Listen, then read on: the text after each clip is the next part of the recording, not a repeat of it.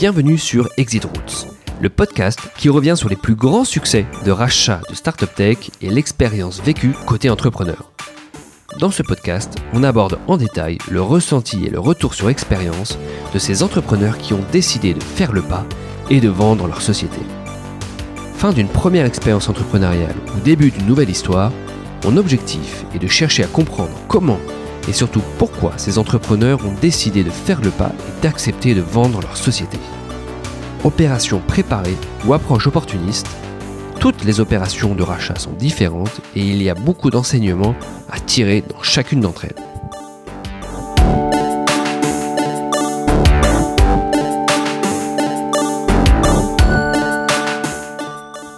Ce podcast vous est présenté par Tech Deal Partners. Tech Deal Partners est une banque d'affaires nouvelle génération dédiée aux startups et aux PME innovantes et spécialisée sur le secteur tech et digital. La vision de Tech Deal Partners est de faciliter la mise en relation entre acheteurs et vendeurs de startups et PME innovantes. Pour cela, ce conseil émené d'un nouveau genre utilise des outils d'intelligence artificielle, machine learning et data mining pour identifier les complémentarités et opportunités de rapprochement avec les startups et les PME innovantes du secteur tech et digital.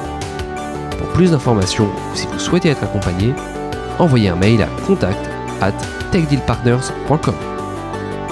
Pensez à vous abonner sur Apple Podcast ou SoundCloud et surtout n'hésitez pas à commenter ou partager autant que vous voulez chaque édition du podcast Exit Routes. Il ne me reste plus qu'à vous souhaiter une bonne écoute. Je suis ravi d'accueillir euh, Patrick euh, Asdaghi pour ce nouvel épisode du podcast Exit Routes. Alors Patrick, c'est le, fondateur de Food Cherry, euh, cette startup qui a été créée en, 2015 et qui a mis en place, disons, un, restaurant virtuel, des restaurants virtuels. J'ai même vu le mot de, cantine virtuelle. L'idée, c'est de, produire et de livrer ses propres plats via une application mobile et une interface web. bonjour Patrick. Bonjour Hugo.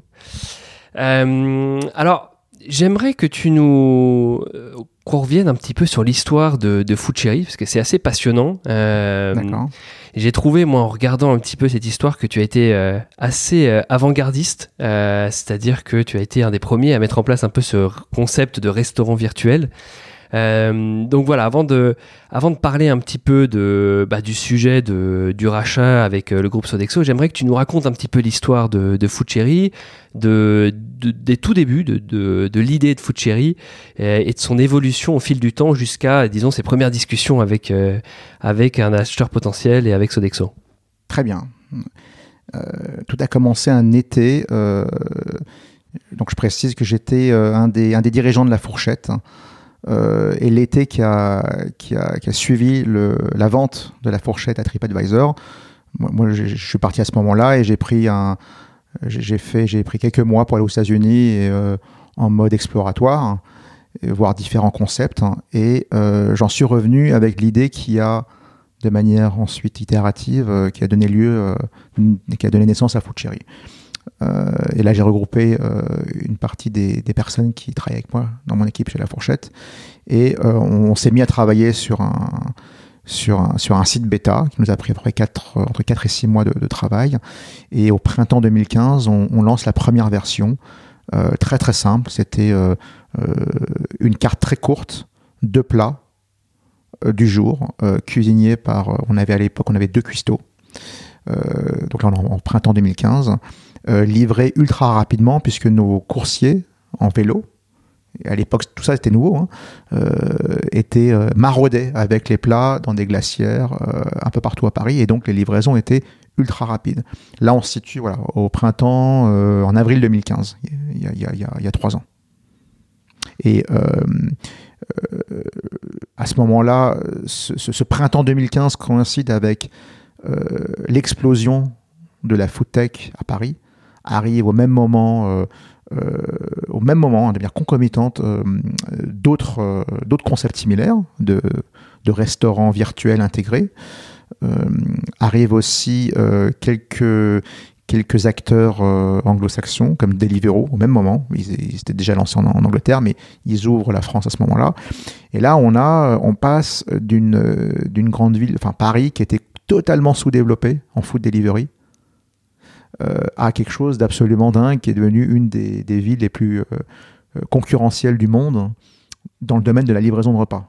Donc une grosse concurrence qui arrive. Énorme. Et, non, et, voilà. et donc nous, donc il y a, y a, avec cette concurrence, euh, il y a toute cette fièvre de, de, la food tech qui démarre et on lève des fonds quelques mois seulement après euh, le, le, lancement de notre, notre version bêta. Euh, là, on est en septembre 2015, donc quelques mois après. Et on lève notre premier tour de seed avec, quelques, avec, un, avec, avec, avec des VC et des, et des entrepreneurs. Et après, j'ai vu une deuxième, euh, une deuxième levée de fonds en septembre 2016 pour, euh, bah, pour continuer et ne pas perdre euh, l'avance que vous pouviez avoir. Oui, alors tout à fait. Donc on fait notre tour de seed en septembre 2015 et en juin 2016, donc moins d'un an après, on relève, donc on fait notre série A avec l'entrée au capital de, nouveaux investisseurs, dont 360 Capital Partners, dont Samaipata Ventures, qui est un fonds très prometteur, un jeune fonds VC espagnol, euh, qui cartonne et, euh, et toujours Briga Capital qui est, qui est, qui est en lead euh, depuis, depuis le début de l'aventure. D'accord. Et là, on a une. Donc là, Food Cherry, en termes de, de métriques opérationnelles, c'est la notoriété, c'est la pleine croissance. Euh, on essaye d'investir le plus possible sur euh, la top line. Euh, où est-ce que tu en es à peu près à ce moment-là, post, post-levée, euh, en termes de chiffres opérationnels et tes objectifs que tu t'es fixés? Alors, au moment de notre premier tour de table, donc en septembre 2015, on était, je pense, de mémoire à une centaine de repas livrés chaque jour, l'équivalent d'un d'un bon resto, mais avec une croissance bien évidemment très très rapide. Aujourd'hui, on est plutôt à, à 3000 repas jour. Donc, euh, euh, donc c'est voilà, c'était notre métrique de base, c'était le nombre de repas par jour. Viennent ensuite dans un deuxième temps, euh, alors pas tout à fait en 2015, mais on va dire en la série A, là on commence vraiment à regarder de manière beaucoup plus sérieuse la marge sur variable, la marge opérationnelle, la marge brute, les food costs, le taux d'invendu, enfin ces métriques-là, pour être sûr que on est sur un business qui a une rentabilité intrinsèque, à savoir chaque nouvelle commande et contributive au niveau de, de l'EBITDA. D'accord. Euh, du coup, tu continues à te focaliser sur, ton, sur ta croissance. Euh, tu commences à avoir des réflexions sur euh, tes marges opérationnelles.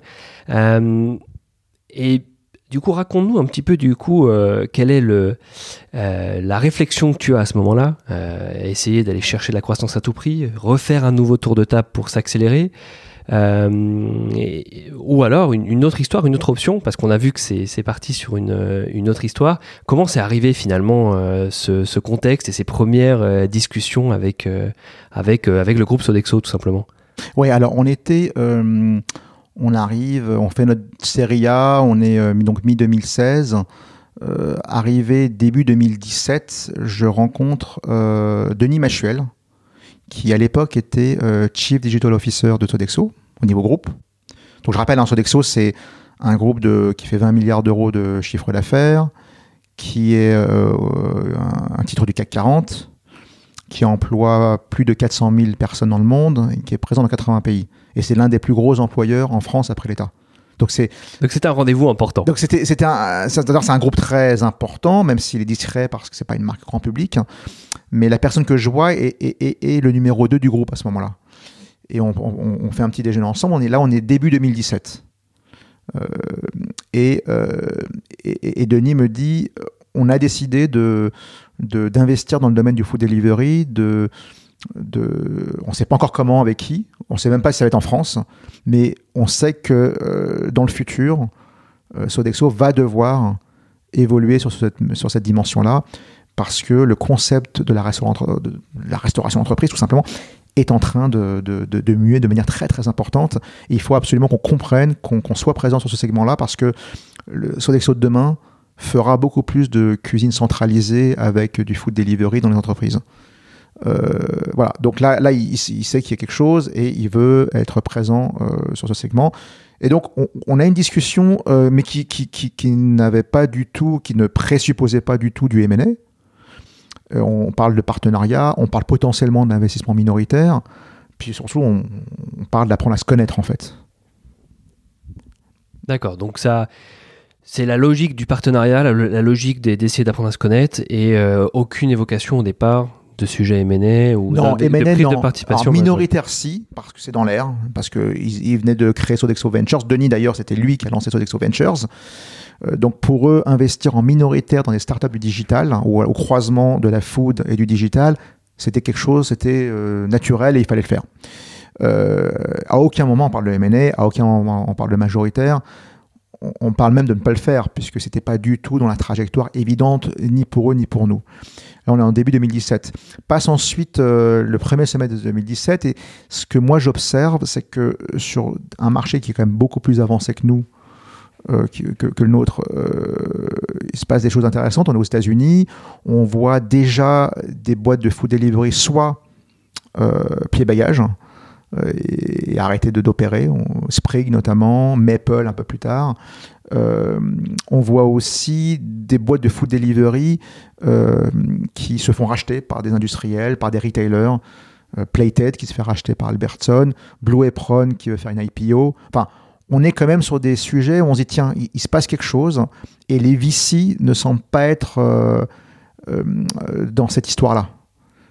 entre-temps, Take aussi avait avait arrêté ses activités. Donc il y, a un climat un peu euh, de défiance d'Evici euh, vis-à-vis du food delivery parce qu'il se rend compte que c'est un métier qui, euh, qui est complexe, qui, qui suppose beaucoup d'excellence opérationnelle et qui, objectivement, a peut-être, en tout cas pour les startups que nous étions, on avait probablement plus intérêt à nous, à nous rapprocher d'industriels parce qu'on venait, on, on arrivait euh, de manière assez naturelle dans leur maillon, dans leur chaîne de, dans la chaîne de valeur. Et eux-mêmes commençaient à évoluer dans leur maturité, dans leur réflexion, les industriels, pour se dire il nous faut cette brique dans notre portefeuille. Et donc, à ce moment-là, il se passe un truc assez intéressant en 2017, c'est que vous avez d'un côté euh, des startups qui ont du mal à se financer, et de l'autre des industriels qui se disent il y a un truc à jouer pour les dix prochaines années.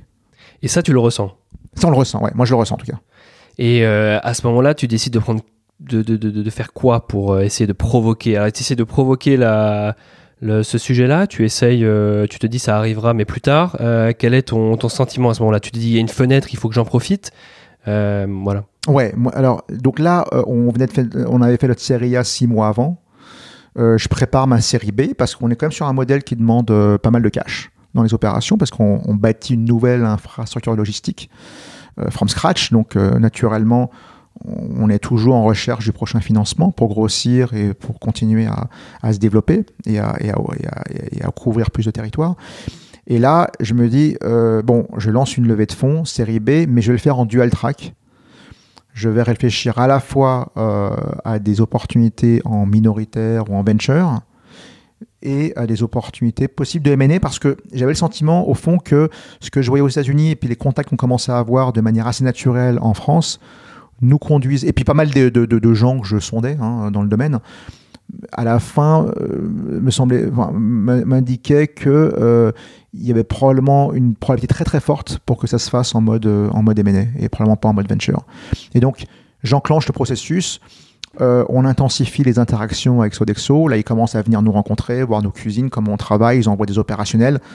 Le patron de la, la restauration entreprise France, le, le MNS Sodexo qui commence à rentrer dans, dans, le jeu, dans les discussions. Là, on est, euh, on est euh, juste avant l'été, on est au printemps 2017. Avec une, une equity story qui est d'aller lever des fonds au départ. Ouais, là c'était vraiment pour aller lever des fonds et plus si affinité.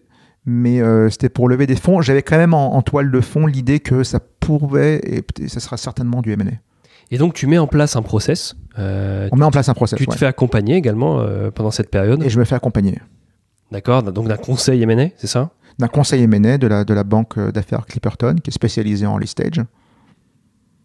D'accord. Et euh, là, tu, tu, comment tu, tu appréhendes ce process-là? Tu euh, vous, euh, vous décidez de, de, mettre à, peu près le même nombre d'investisseurs type VC financiers et minoritaires que d'investisseurs stratégiques? Ou comment, comment vous mettez un petit peu en place ce dual track? Ouais, c'est à peu près ça. On, on, avait euh, listé ensemble les candidats potentiels auprès des ventures, des, fonds, des, fonds aussi euh, plus larges, des fonds comme euh, Naspers par exemple ou Creadev, qui sont pas des fonds de VC traditionnels. Hein.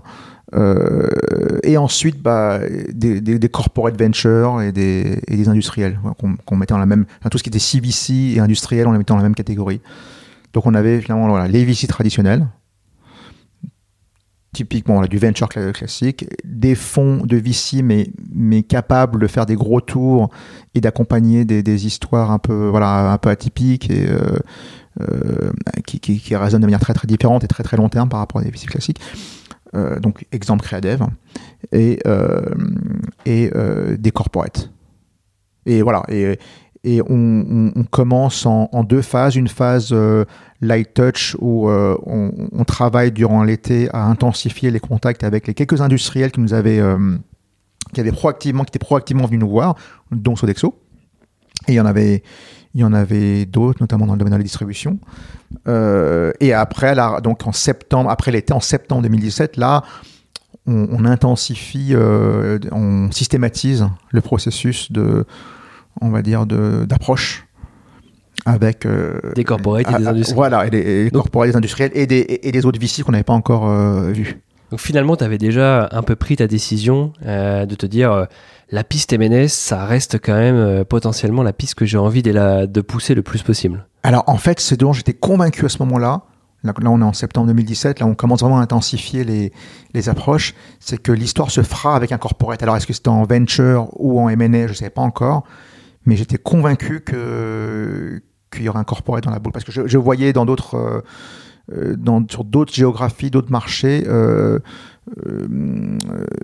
ça, ça, ça, le benchmark me, me, voilà, me, me poussait à, à, à, raisonner de cette manière-là.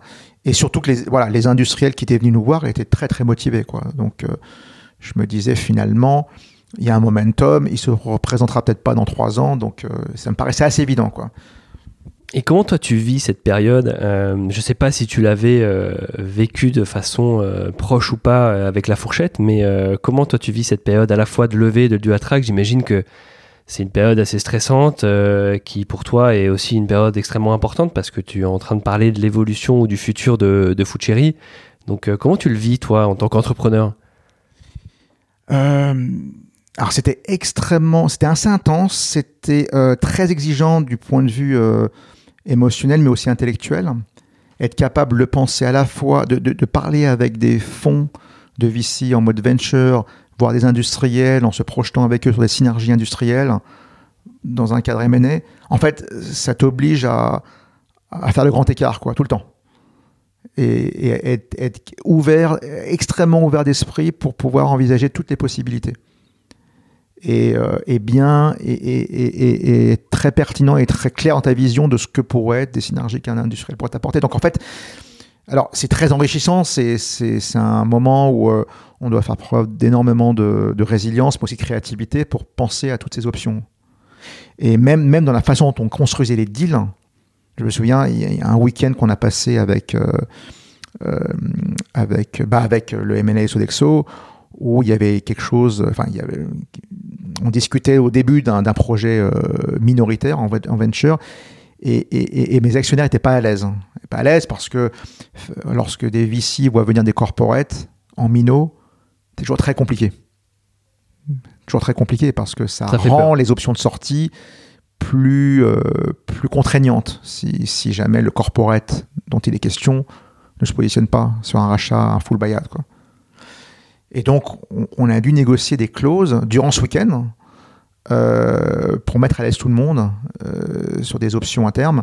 Et, euh, donc, ça a demandé énormément de créativité, tout en étant très très intense dans les échanges, parce qu'on avait d'un côté des gens qui avaient un profil très mené, de l'autre des VC, et, voilà, qui se comprenaient pas toujours. Et moi, j'étais là au milieu. Alors pour moi, c'était super intéressant parce que parce que je menais la barque et, que c'était euh, extrêmement euh, enrichissant. Mais ça demandait énormément de créativité sur les, options possibles pour pouvoir sortir une négo qui, était satisfaisante pour les deux parties. Donc si je comprends bien, tu as eu plusieurs options possibles. Euh, à la fois le, le, process de levée, mais aussi potentiellement plusieurs acheteurs potentiels. Et comment s'est fait ton choix de telle ou telle option C'est l'histoire industrielle, c'est la facilité dans les négociations, c'est comment tu as appréhendé ça et comment comment tu as pris cette décision en fait? c'était un des moments les plus difficiles. On avait deux options sur la table, deux offres. de Eloï, quoi. Et on a eu un board meeting avec, mes actionnaires pour en débattre et le, board était, partagé. Il y avait une moitié du board qui était plus pour euh, l'offre majoritaire qui était sur la table et une autre pour l'offre minoritaire qui était sur la table. Et à la fin, euh, il y a deux choses hein, qui m'ont fait. Euh, la première, c'est le, fit humain qu'on a eu avec Sodexo a été extrêmement fort en fait. parce que en fait nos métiers se ressemblaient énormément. Euh, pour, donner, te donner, pour t'illustrer ça, les, les, cuisiniers qui sont dans l'équipe, le management de la cuisine, le chef de cuisine et les seconds qui, sont, qui opèrent chez Pucceri sont des anciens de Sodexo.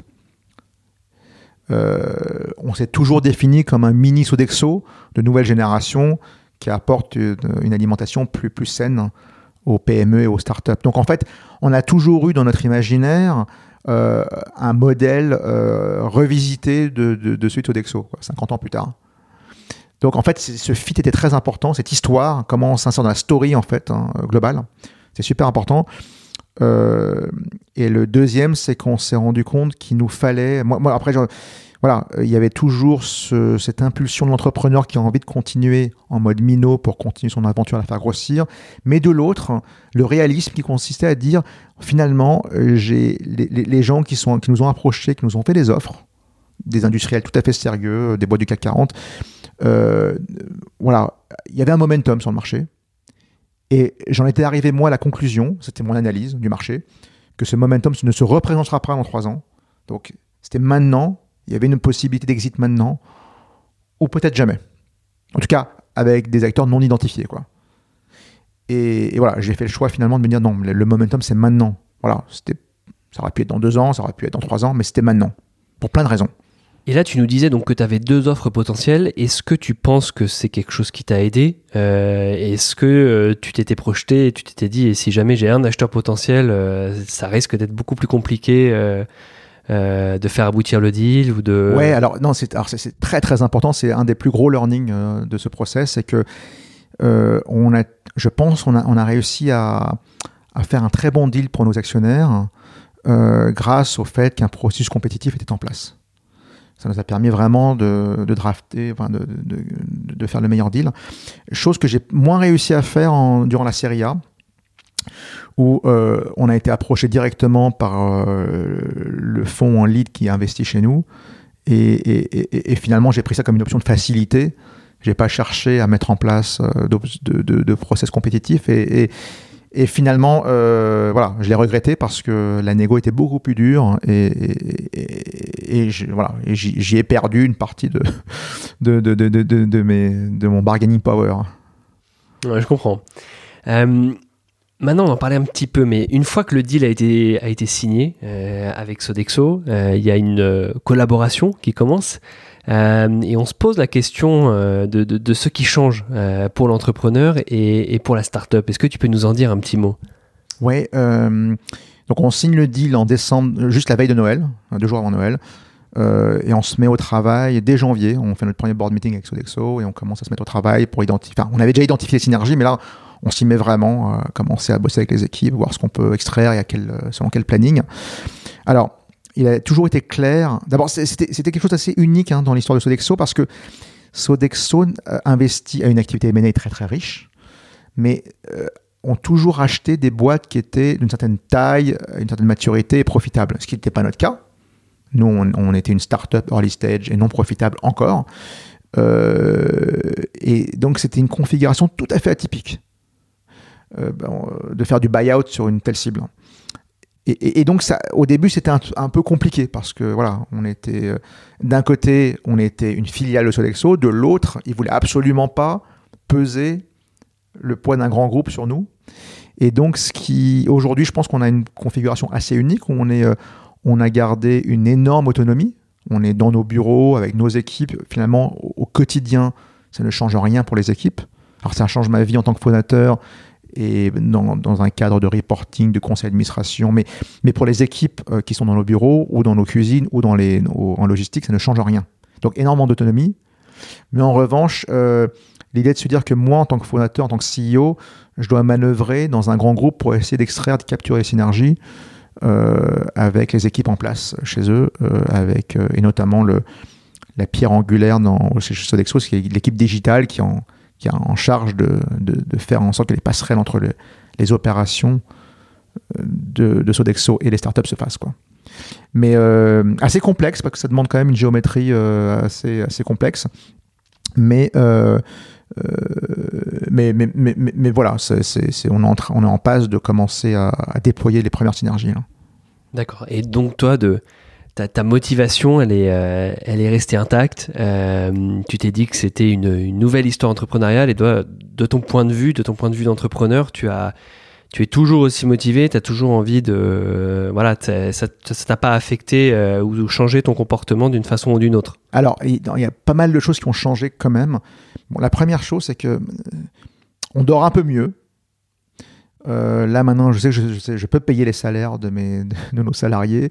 Euh, j'ai jamais eu euh, de moments plus difficiles dans ma vie que les trois années qui ont précédé euh, ce rachat et donc depuis depuis. Donc on, court toujours après les levées de fonds et là on sait qu'on a le backing d'un groupe industriel que certes il faut continuer à performer, il faut être bon, mais voilà, on dort un peu mieux. C'est la première chose. on a toujours une très très forte adrénaline parce que euh, bon, il y, a eu, y a eu des sorties, il y a eu du cash-out pour tous les actionnaires. Pour l'équipe en place, l'essentiel du cash-out se fera dans trois ans. Et il y a des objectifs quand même de chiffre d'affaires à réaliser. Donc en fait, on on d'un point de vue au plan financier, euh, il y a une forte euh, incentive à continuer à, être très bon et à grossir vite et, à, être bon dans l'exécution. et puis, ce qui était important pour moi, c'était de continuer à pouvoir innover. C'était super important. C'est-à-dire que euh, on garde cette liberté que les entrepreneurs ont lorsqu'ils ont des VC à leur capital, c'est d'être capable de venir en disant tiens, là on va pivoter, là on va ajuster, là on va se redéfinir. C'est moins évident lorsque vous avez un corporate en tant qu'actionnaire, beaucoup moins évident, parce qu'eux ils vous rachètent, ils veulent que vous déployiez votre plan. Donc pour moi c'était un vrai test de voir si j'étais capable d'innover. Et mon premier test, bah, on l'a réalisé avec le lancement de notre nouvelle marque, Season, qui est le, premier abonnement euh, à des plats ultra frais, euh, un abonnement national euh, pour la semaine. Donc vous recevez vos plats pour la semaine. Ça, c'est un produit qui est unique et une idée en France. Et ça, on a pu le lancer et mettre des ressources là en ce moment, alors qu'on est dans une autre histoire. Quoi. Et donc, c'est très très important ce test pour moi. Ouais, c'est intéressant. Euh, donc toi, tu as continué à innover et du coup, tu me, tends un petit peu une perche pour, euh, pour t'interroger un petit peu sur ta vision euh, de ton marché, de l'évolution de ton marché. on a forcément en tête des business models un petit peu différents comme Deliveroo, mais Deliveroo, leur dernière levée qui a été massive, c'est pour accélérer sur leur stratégie justement de restaurant virtuel.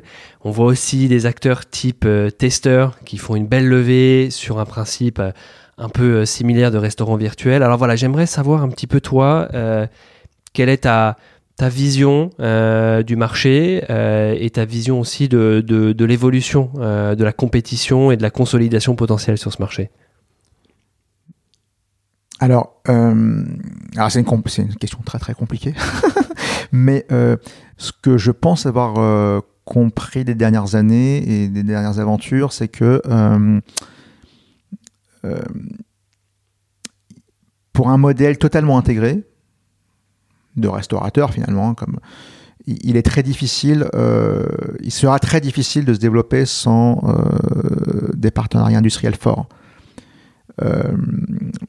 Deliveroo reste à la fin une, plateforme. Alors, ils vont dans le domaine de la restauration virtuelle. Je ne sais pas ce que ça va donner. Je, pense que c'est quand même un, une, branche totalement différente de leur métier. Donc, on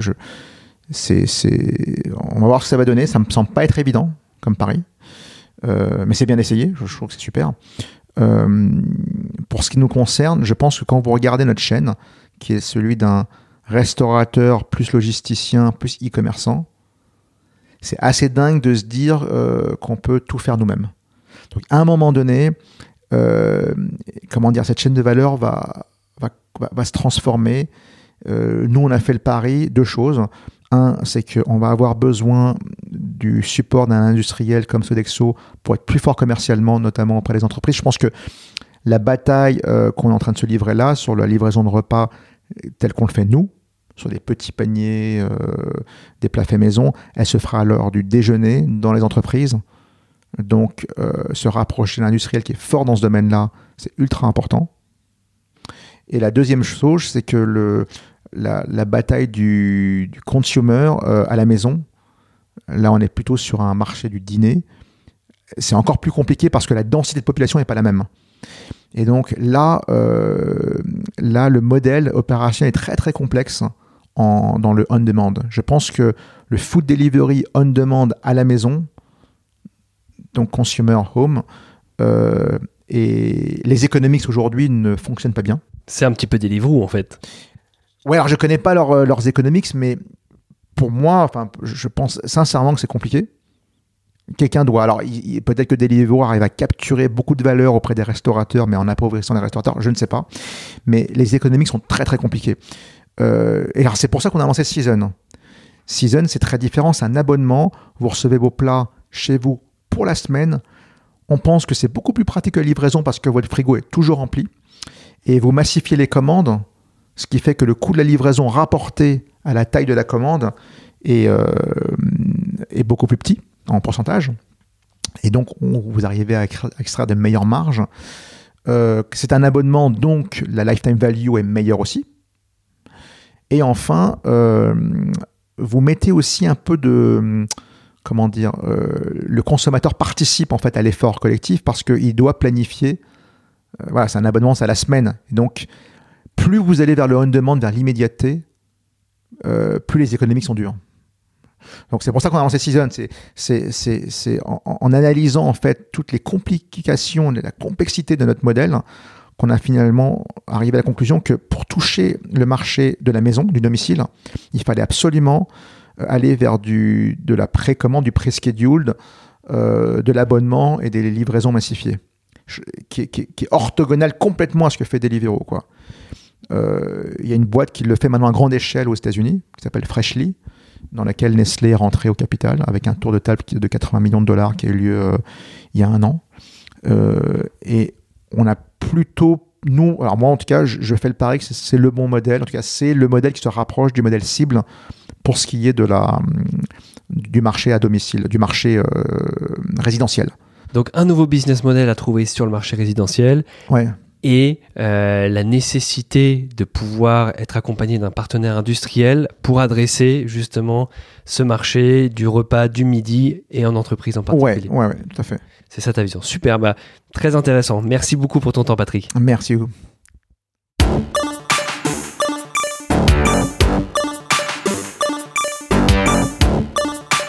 J'espère que vous avez autant apprécié l'écoute de cette édition que j'ai pris de plaisir à préparer cette interview. Encore merci pour votre écoute et de nouveau pensez à vous abonner sur Apple Podcast ou SoundCloud à mon podcast Exit Roots. Enfin, n'hésitez pas à commenter et partager cette édition autant que vous le souhaitez.